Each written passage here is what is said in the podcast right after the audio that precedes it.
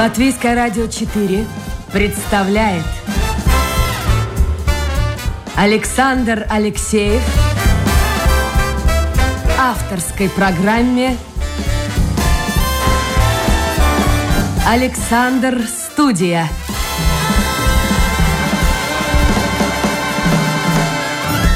Здравствуйте, друзья. В эфире программа «Александр Студия». С вами, как обычно, в это время автор и ведущий Александр Алексеев. Все-таки поражаюсь я трудоспособности юбиляра нашего Раймонда Пауса. Позавчера был юбилей. Я, кстати, получил огромное множество поздравлений в его адрес. Не просто вот мейла, а пришло несколько очень красивых посланий. Пришли официальные послания. Оказывается, вот нас слушает дирекция Петербургского Большого концертного зала «Октябрьский». Вот такую грамоту они прислали. Все, все только что, вот, вот буквально перед эфиром, встретив маэстро, я и э, передал ему. Ну, а сейчас мы с вами будем говорить э, о культуре. Есть такое вот, мне кажется, очень красивое э, понятие, когда вот сложно определить, кто человек. Он художник, он композитор, он писатель. Вот э, по-латышски звучит так, мультимаксленекс, мультихудожник. Это же не обязательно, что он художник в прямом смысле слова. Вот у меня сегодня в гостях Анна Рябова, которую я бы мог бы назвать мультихудожником. Может, правда, она возражает. Анна, ваш комментарий. Да, здравствуйте. Нет, спасибо большое, мне нравится такое определение, тем более, что я очень часто тоже ищу какое-то определение той деятельности, которой я занимаюсь, поскольку она очень разнообразна, и фотографии, и ну, туризм, и лекции по искусству, авторские туры в разные страны, поэтому как-то надо иногда одним словом объединить. Ну вот мультихудожник вот. предлагается. Да. Я в каком-то даже, можно сказать, поиске определения того, чем я занимаюсь, какую-то формулировку. Ну, ну еще и смелая женщина, мне кажется, потому что я знаю вашу биографию, знаю, что вот прямо э, какой-то рок злой за вами идет, особенно в последнее время, в связи с этим ковидом, чем вы только не занимались, а вот ковид ковид закрывает. Закрывает границы, вы не можете заниматься туризмом, читаете лекции, не можете общаться, наверное, перешли в онлайн, но тем не менее вы находите выход из самых критических ситуаций. Ну, я не хочу сказать злой рок, нет, э, точно нет, точно не злой рок, все хорошо, все отлично. И даже когда год назад, вот э, в это же примерно время, в, в январе, я понимала свой план до лета, то есть всю весну и начало лета, я каждое утро просыпалась с ужасом и думала, как же мне это все успеть, потому что у меня было несколько новых совершенно для меня туров во Францию. У меня было несколько лекций здесь, в Риге, были какие-то фото планы, съемки в Петербурге, съемки здесь, и я каждый день думала о том, что мне надо составить очень четкое расписание и ни в коем случае его не нарушать, чтобы успеть все вот это. И желательно еще, чтобы что-нибудь из этого как-то отменилось, тогда бы я вот уже точно была бы более спокойна. А потом как-то жизнь несла свои коррективы, все отрегулировала, у меня появилась вдруг масса свободного времени, и если фотография, она всегда уходила на второй план, лекция, конечно, она к определенной дате, она важнее, я занимаюсь этим, поездка там тоже, вот, надо готовиться, ехать и, и так далее, да, то вот когда появлялось время, я занималась фотографией, но мне очень хотелось в этом направлении развиваться. И вот когда COVID мне отменил все туры во Францию, все лекции, все остальное, у меня появилось время, и сто процентов практически я занимаюсь фотографией. Ну, конечно, планирую какие-то лекции, потому что уверена, что как только нам разрешат встречаться, жажда будет встреч большая, и нужно быть готовой к тому, чтобы вот очередного аврала не случилось, и мы смогли сразу же начать наш лекционный нашу лекционную историю. Слушайте, ну, судя по тому, как вы говорите, э, в общем-то, этот ковид не вогнал вас в ступор, потому что как-то вы улыбаетесь, весьма позитивно настроены, в отличие от многих людей, деятелей искусства, которые ну, действительно оказались в сложном положении. Им сложно выдумать что-то другое. Ну, вот, скажем, музыканты, актеры театров. А вы вот все-таки находите какие-то выходы даже из таких вот ковидных ситуаций. Ну, у меня появилась за это время своя фотостудия, да, мне нравится это пространство, я его обживаю, А, пока можно было, я снимала портреты. Вот был очень красивый проект, инициированный журналом «Лилит». Вот сейчас как раз в продаже еще пока декабрьский номер, и там большое интервью с Вестардом Шинкусом. И вот для этого интервью мы снимали его в таком очень интересном образе. У нас было две встречи, две съемки на природе. Она не вошла в интервью, а потом, вот когда мы уже познакомились, я предложила ему такой э, студийный проект в историческом костюме, приближенный к эпохе романтизма, к, той, к тому периоду, музыку, которую он играет. И вот мы его реализовали. Это была большая подготовка, изготовление костюма, обсуждение, потом процесс съемки. Долго-долго я это все редактировала, приводила вот в такой вид, которым мы, в конце концов, были все довольны. Вот, поэтому, ну... Вестард, если о нем говорить, он хороший музыкант, но очень непростой в общении человек. Как вам удалось найти контакты? Согласился ли он сразу на ваше предложение? Ну, я не могу сказать, что мне было сложно, мне было очень интересно, очень приятно. Он был очень открыт ко всем моим идеям. А, ну, первая встреча, конечно, он меня не знал. Мы встретились там, где было удобно ему. Мы снимали на берегу, в Плинсенсе, на берегу моря. И когда мы закончили съемку, я ему показала, какие у меня еще есть идеи для студии. И он сказал, о, это же Шуберт. Я говорю, ну вот, давайте снимем что-то на тему Шуберта. И потом я присылала ему свои э, идеи, варианты костюма. Он сказал, мне все вот нравится, как вы придумали, я даже не хочу вникать в детали. И мы провели прекрасный съемочный день, и потом долго-долго еще общались в виде переписки, обсуждали эту съемку. И вот поздравление с Новым годом он сказал, что это одно из самых таких ярких событий его года.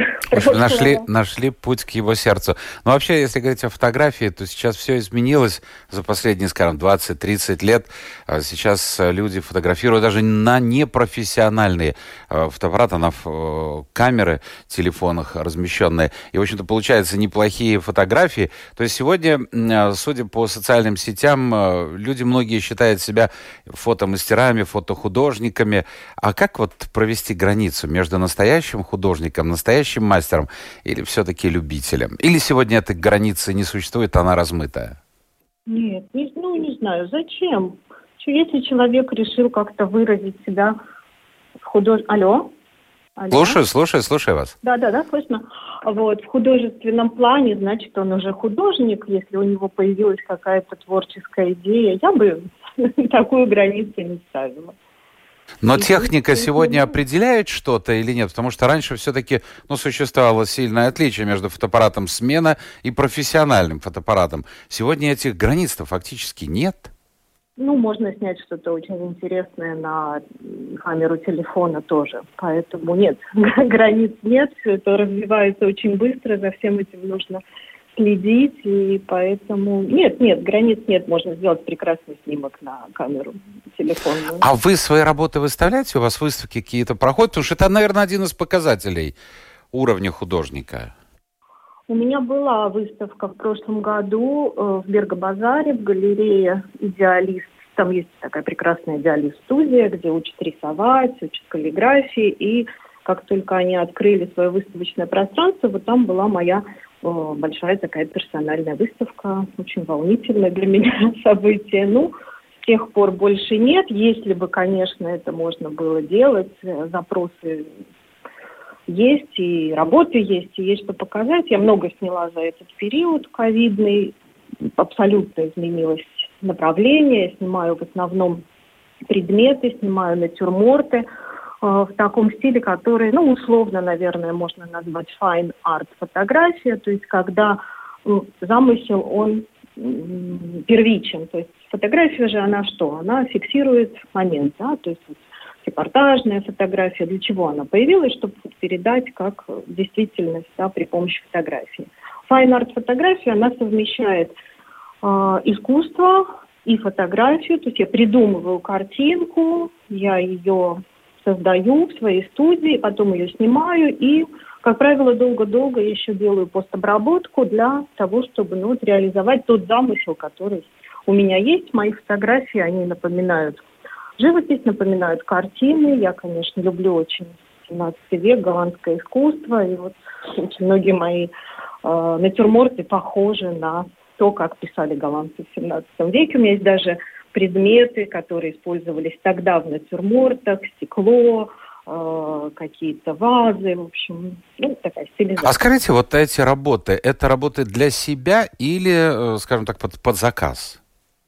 Ну, что-то под заказ, э, что-то я снимаю просто, и потом это находит своих клиентов. Они все хорошо вписываются в интерьеры, и поэтому их вот ну, достаточно хорошо сейчас приобретают. Есть московские дизайнеры, которые заказывают.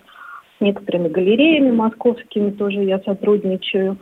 И для интерьера, в интерьерах они хорошо смотрятся. Поэтому И все-таки у меня вопрос, чтобы закончить эту тему. Э, если это сравнивать, скажем, с музыкой, ведь на э, музыкальных инструментах играют многие. Многие заканчивают музыкальные школы, кто-то сами каким-то образом учится играть, особенно в молодые годы, там, на гитаре, еще на каких-то инструментах. Но далеко не все из них могут быть названы э, музыкантами профессиональными. Вот что нужно, на ваш взгляд, для того, чтобы почувствовать себя э, ну, настоящим мастером фотографии? Талант, работа, что нужно?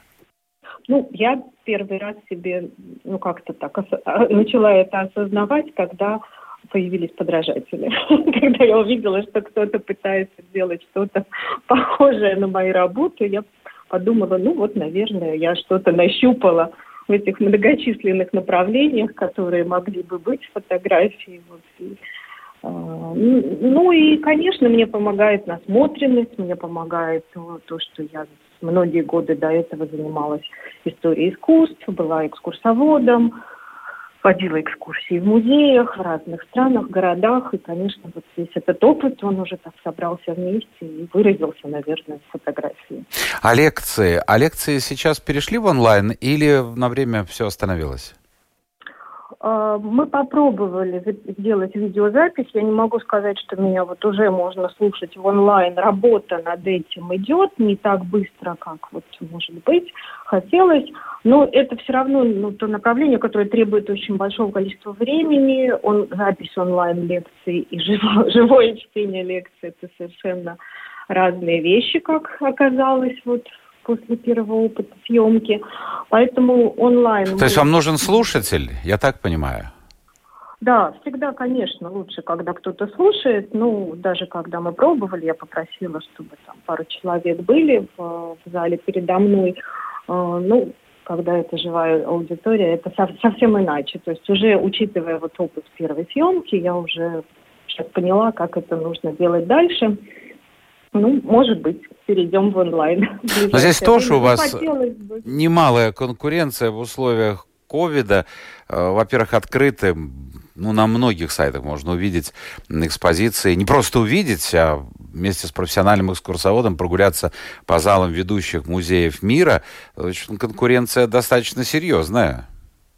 Ну да, это, э, с одной стороны, конкуренция, действительно, все что угодно можно найти, но с другой стороны, мне для подготовки тоже открыли дополнительные возможности, потому что то, что раньше в онлайн не было выложено, да, какие-то лекции специалистов, э, они сейчас есть. И я уже вот все-таки планирую живые встречи и использую эту возможность, пока все это в открытом доступе есть, какие-то такие источники, которые наверняка потом будут недоступны сейчас для подготовки моих э, следующих лекций. Если провести сравнение с музыкой, с классической музыкой, ну, называют разные цифры. Кто-то говорит 5, кто-то называет 10% людей, которые, которых интересует эта музыка. Наверное, можно провести подобную параллель с живописью, с изобразительным искусством. А вот кто на ваши лекции приходил, когда они проходили живьем? Кто эти люди по возрасту? Мужчины, женщины? Ну, больш... большая часть, конечно же, женская аудитория. Как Почему, всегда. конечно? Вот объясните, пожалуйста. Ну, если посмотреть э, публику в музеях, если посмотреть те, кто едут там, допустим, в групповые туры, вот я много-много лет возила группы во Францию, 80% это были женщины. Как вы это объясняете? Ну, у мужчин есть другие интересы, может быть спорт, может быть еще что-то. А женщины больше интересуются искусством. Я только так могу, наверное, объяснить.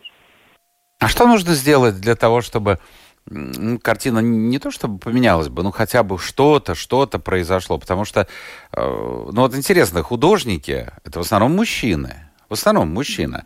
А потребители искусства — это в основном женщины. Вот какой-то парадокс. Можно немножко поменяться местами? Хотя бы, хотя бы, если говорим о тех, кто приходит в музеи, выставочные залы, в галереи. Мне кажется, ну, раз оно так уже есть, значит, оно пусть и так будет. Ничего для этого специально делать не нужно. Может быть, просто больше, более эмоциональная женщина, конечно, ну, большинство женщин, да, более эмоциональны, чем мужчины. Все-таки искусство связано с эмоциональной сферой, поэтому отклик всегда будет. Да, но, но художники в основном мужчины, вот что интересно. Художники в основном мужчины. Ну вот, оно и разделение очень гармоничное, мужчины создают. Я понял, вы, женщины, хотите знать, о чем же думают мужчины. Да, может быть и так. А скажите, вот вы э, работали в Петербурге, между прочим, я знаю, что и были связаны с э, Эрмитажем и с Русским музеем, э, лицензированный гид по этим замечательным э, хранилищам. Э, там тоже такая же картина наблюдалась? Или все-таки это настолько проторенные дорожки? В общем, это так же, как в Лувр. Вот ты приезжаешь в Париж, и обязательно надо посетить Лувр. Нужно тебе, не нужно. Ты делаешь селфи, ты не смотришь порой на картины. Я говорю не о себе, я говорю о тех массах туристов, э, особенно из Японии, из Китая, которые толпятся, в общем-то, пройти картинам, ну, просто невозможно. Да, это действительно сложно, и чтобы правильно и хорошо и качественно посмотреть э, произведение искусства. Это одно из самых больших удач вообще вот э, в своей э, жизни как посетителя музея. Я вспоминаю в прошлом году случай, в позапрошлом уже году, когда мы были в Амстердаме на выставке Рембранта, и э, прямо вот во время посещения музея узнали, что они продлевают на один час. Это не было анонсировано, поэтому публика ушла там в 6 часов вечера, как, как и планировалось, а музей работал до 7. И вот мы остались совершенно одни на выставке Рембрандта, стояли совершенно одни перед ночным дозором, и все это наслаждались. И вот, да, а так, ну, как нужно ли обязательно посетить Лувр, Эрмитаж? Нет, не нужно. Ну, как правило, все это делают.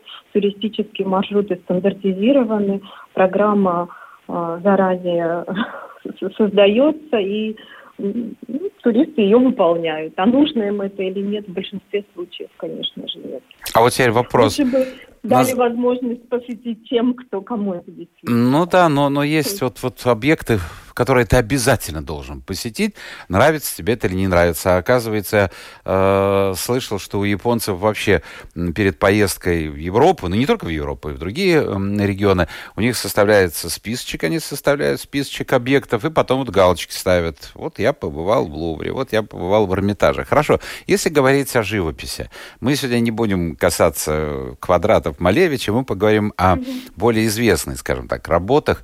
Э, уверены вы, согласны ли с тем, что э, полотна, ну, в общем-то, одного или другого художника вот каким-то чудом, вот стечение обстоятельств, могут стать модными, могут стать популярными, а, скажем, художник, который работал в той же манере, в тот же период времени, может быть, может быть, не менее талантливый, но почему-то он находится где-то на второй линии, на третьей. Вот тот же «Ночной дозор», э, там целый зал посвящен этому ночному mm-hmm. дозору.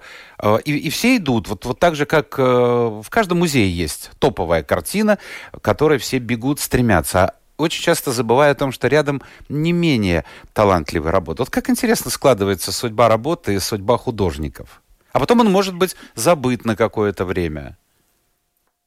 Ну, да, вы, вы абсолютно правы. Тут, конечно, пиар и то, что написано, и легенды, и все вот это подогревает интерес. Я даже сама помню, как я обучаюсь в Эрмитаже, в зале, где выставлен Рафаэль, э, совершенно не думая о том, что я говорю, сказала самым главным сокровищем этого зала, конечно же, являются работы Рафаэля. И тут ко мне тихонечко подошла моя преподавательница и сказала, нет, нет, ты так не говори, потому что здесь есть еще керамика, она очень старинная, она очень редкая, и вообще до наших дней практически не сохранилась. Но Рафаэль Рафаэля... раскрученная фигура. я даже не, не, не отдала себе отчет, да, что я говорю, да. Вот. Оказывается, ну, тут нужно быть уже специалистом. Или же это задача э, того человека, который э, является проводником. Ну, вот гид, экскурсовод. Э, и когда есть вот этот обязательный перечень для посещения, человек едет в тур, э, ну, мне кажется, что гид должен сделать максимум, чтобы объяснить своим клиентам, почему именно это им предложили посмотреть, что в этом действительно ценного, это уже профессионализм и задача экскурсии. Хорошо, тогда вам вопрос к гиду. А Мона Лиза, вот в чем ее супер-супер-супер-супер, э, скажем так, прелесть, и в чем она опережает, я не знаю, картины, находящиеся в том же зале, в соседних залах?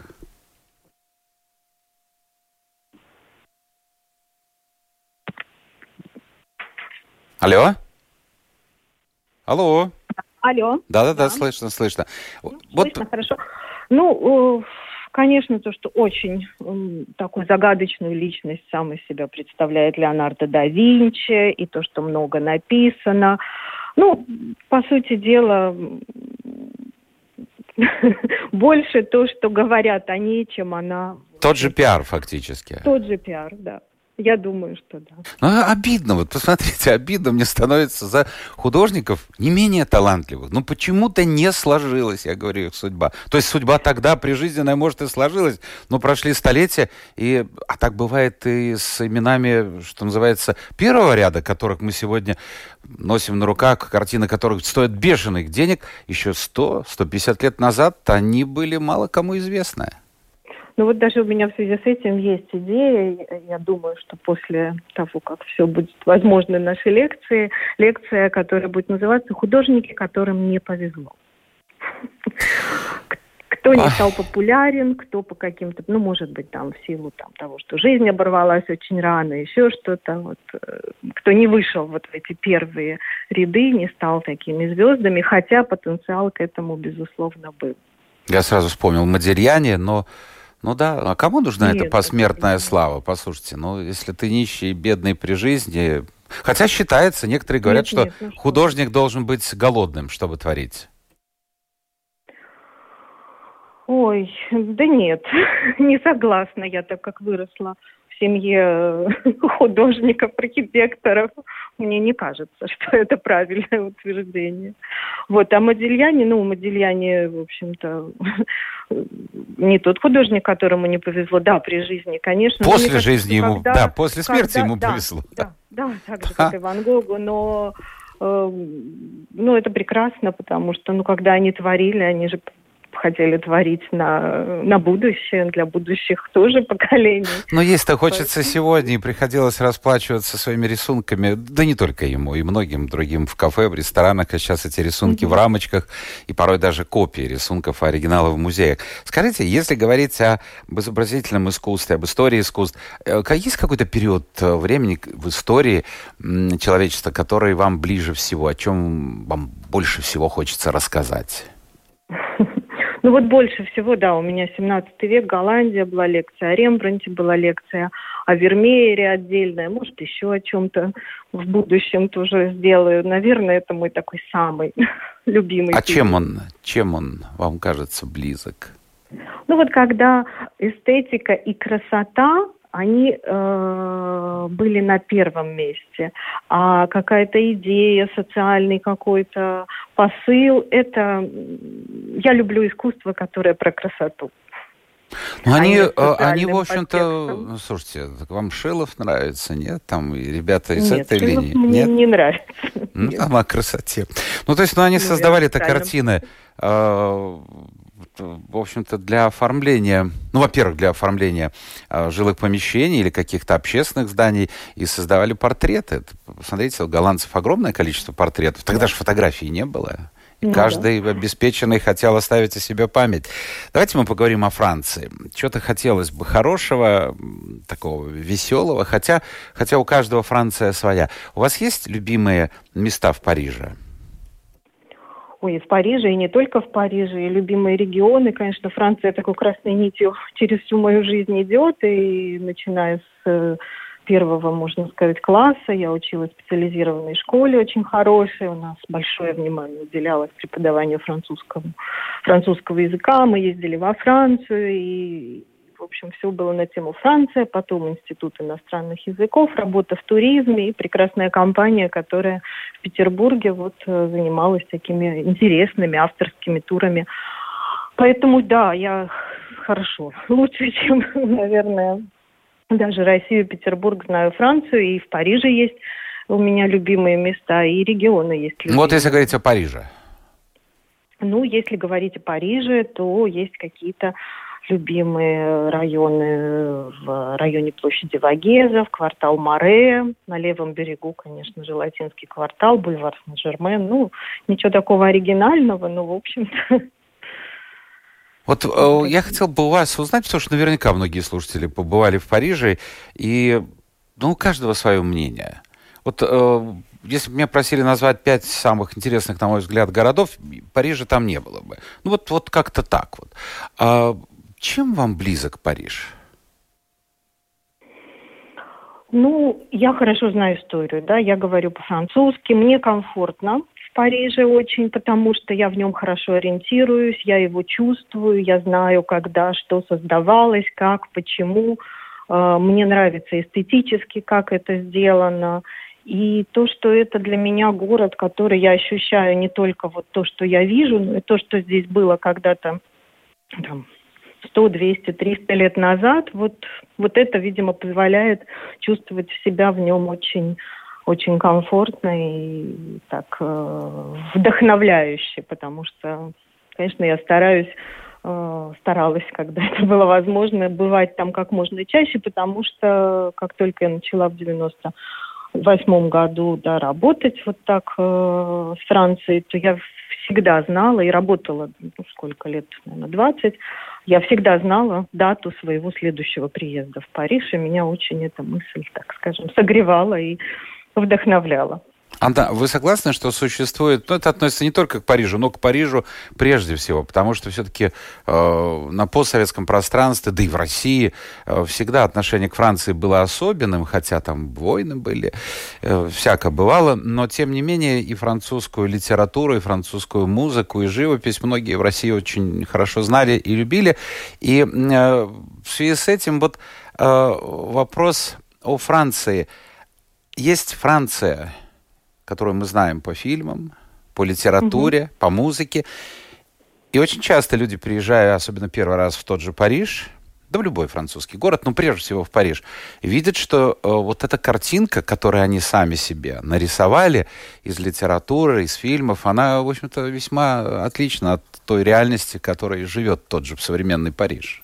Ну и тем более, что он очень меняется, к сожалению, и не в лучшую сторону за те годы, что даже вот я работаю, я вижу, как это все происходит, эти изменения, которые, конечно, не Вы иммигрантов имеете в виду? А скорее огорчают. Да, ну да, и чистота улиц, и Э, помню, как мы ехали в аэропорт и долго стояли в пробке, и вот прям наблюдали картину, как снималась э, витрина, вывеска традиционного, обычного, самого обычного, но традиционного парижского кафе, э, и вместо нее внизу стояла какая-то вывеска, кебаб, там что-то такое, то есть вот все это происходит. А, это, конечно, ну, то, что расстраивает, я думаю, всех, кому дороги ценности Парижа. Поэтому, да, действительно, когда вы приезжаете, вы не находите, вы, вам нужно искать это или как-то ну, узнавать город лучше, идти куда-то, где ну, музеи, конечно же, парижские. Вот. Или ехать в провинцию, потому что в провинции Франция меняется медленнее, чем, э, ну, конечно же, столица ну, так и во всем город. мире. Даже мой мой муж, который много раз был со мной в Париже, и потом, спустя там, наверное, лет 10-15, мы поехали в Бургундию, и там во время нашего путешествия он мне сказал, ну вот, наконец-то ты мне показала Францию. Вы пять лет живете в Латвии. Ой, уже шесть. Уже шесть. Больше. Вы наверняка да. слышали такую фразу «Рига – маленький Париж». Я совершенно с этим не согласен. Откуда это родилось, не знаю. Может, вы согласны? Ну, рижанка, па рижанка еще говорят, папа французский шаг, то есть один шаг и па рижанка. Нет, города не похожи, конечно, совсем, ну, может быть, только большим количеством каких-то уютных кафе, э, возможностью гулять, наслаждаться вот улицами, кафе, какой-то атмосферой такой. Ну, где-то что-то, может быть, можно себе представить, но сказать, что Париж похож на Ригу. Вот Очень я... часто мои петербургские туристы говорили, что Париж похож на Петербург, а особенно когда видели фонтаны Версаля, вспоминали фонтаны Петергофа, говоря, ой, а у нас вот еще... Не, ну притянуть за хвост можно, но я с вами полностью тоже согласен. Это, как-то натянутое сравнение. Я хотел еще спросить о Минске. Вы же э, учились в Минске, и ваши родители архитекторы, а отчим известный художник. Он продолжает трудиться? Да, да, да, он продолжает, он очень активен и э, создает сейчас такие большие памятники городские, которые, ну, некоторые поставлены, некоторые в процессе. То, что происходит, конечно, сейчас, все это тормозит, и сроки финансирования отодвигаются.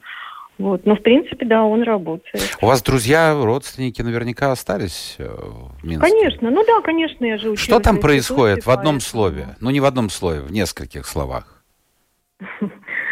Ну, тяжело. Конечно, ситуация очень сложная, она очень непростая, она очень волнительная.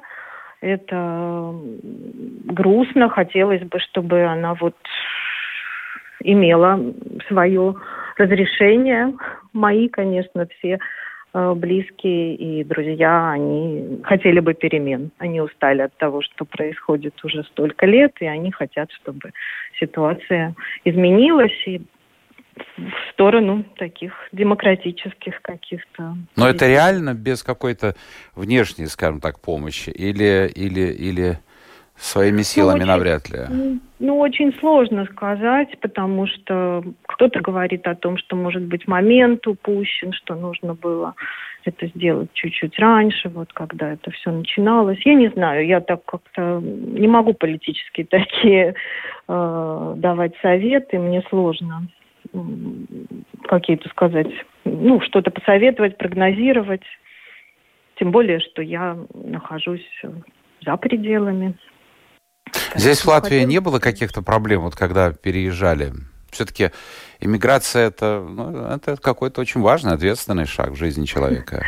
Ну нет, это проблем у нас не было, и мы никогда не думали о том, что вот все, мы переехали, и возврата обратно не будет. Это не так принималось решение. Мы приехали, мы думали, что будем здесь год, ну, может, два, ну, потом, может быть, три, ну, потом еще останемся. И вот так постепенно это э, превратилось, наверное, в наше уже постоянное место жительства. Но мы всегда не теряли связи с Петербургом, потому что я бывала очень часто, муж еще чаще по работе, и поэтому у нас есть наш дом в Петербурге, куда мы возвращаемся и как-то, ну вот, до ковида это была жизнь, можно сказать, на два города. То есть, э, Но ваша дочери тоже... В общем, у вас семья современная, такого европейского мышления, получается. Дочь учит, э, я так понимаю, по стопам мамы пошла, учит французский язык.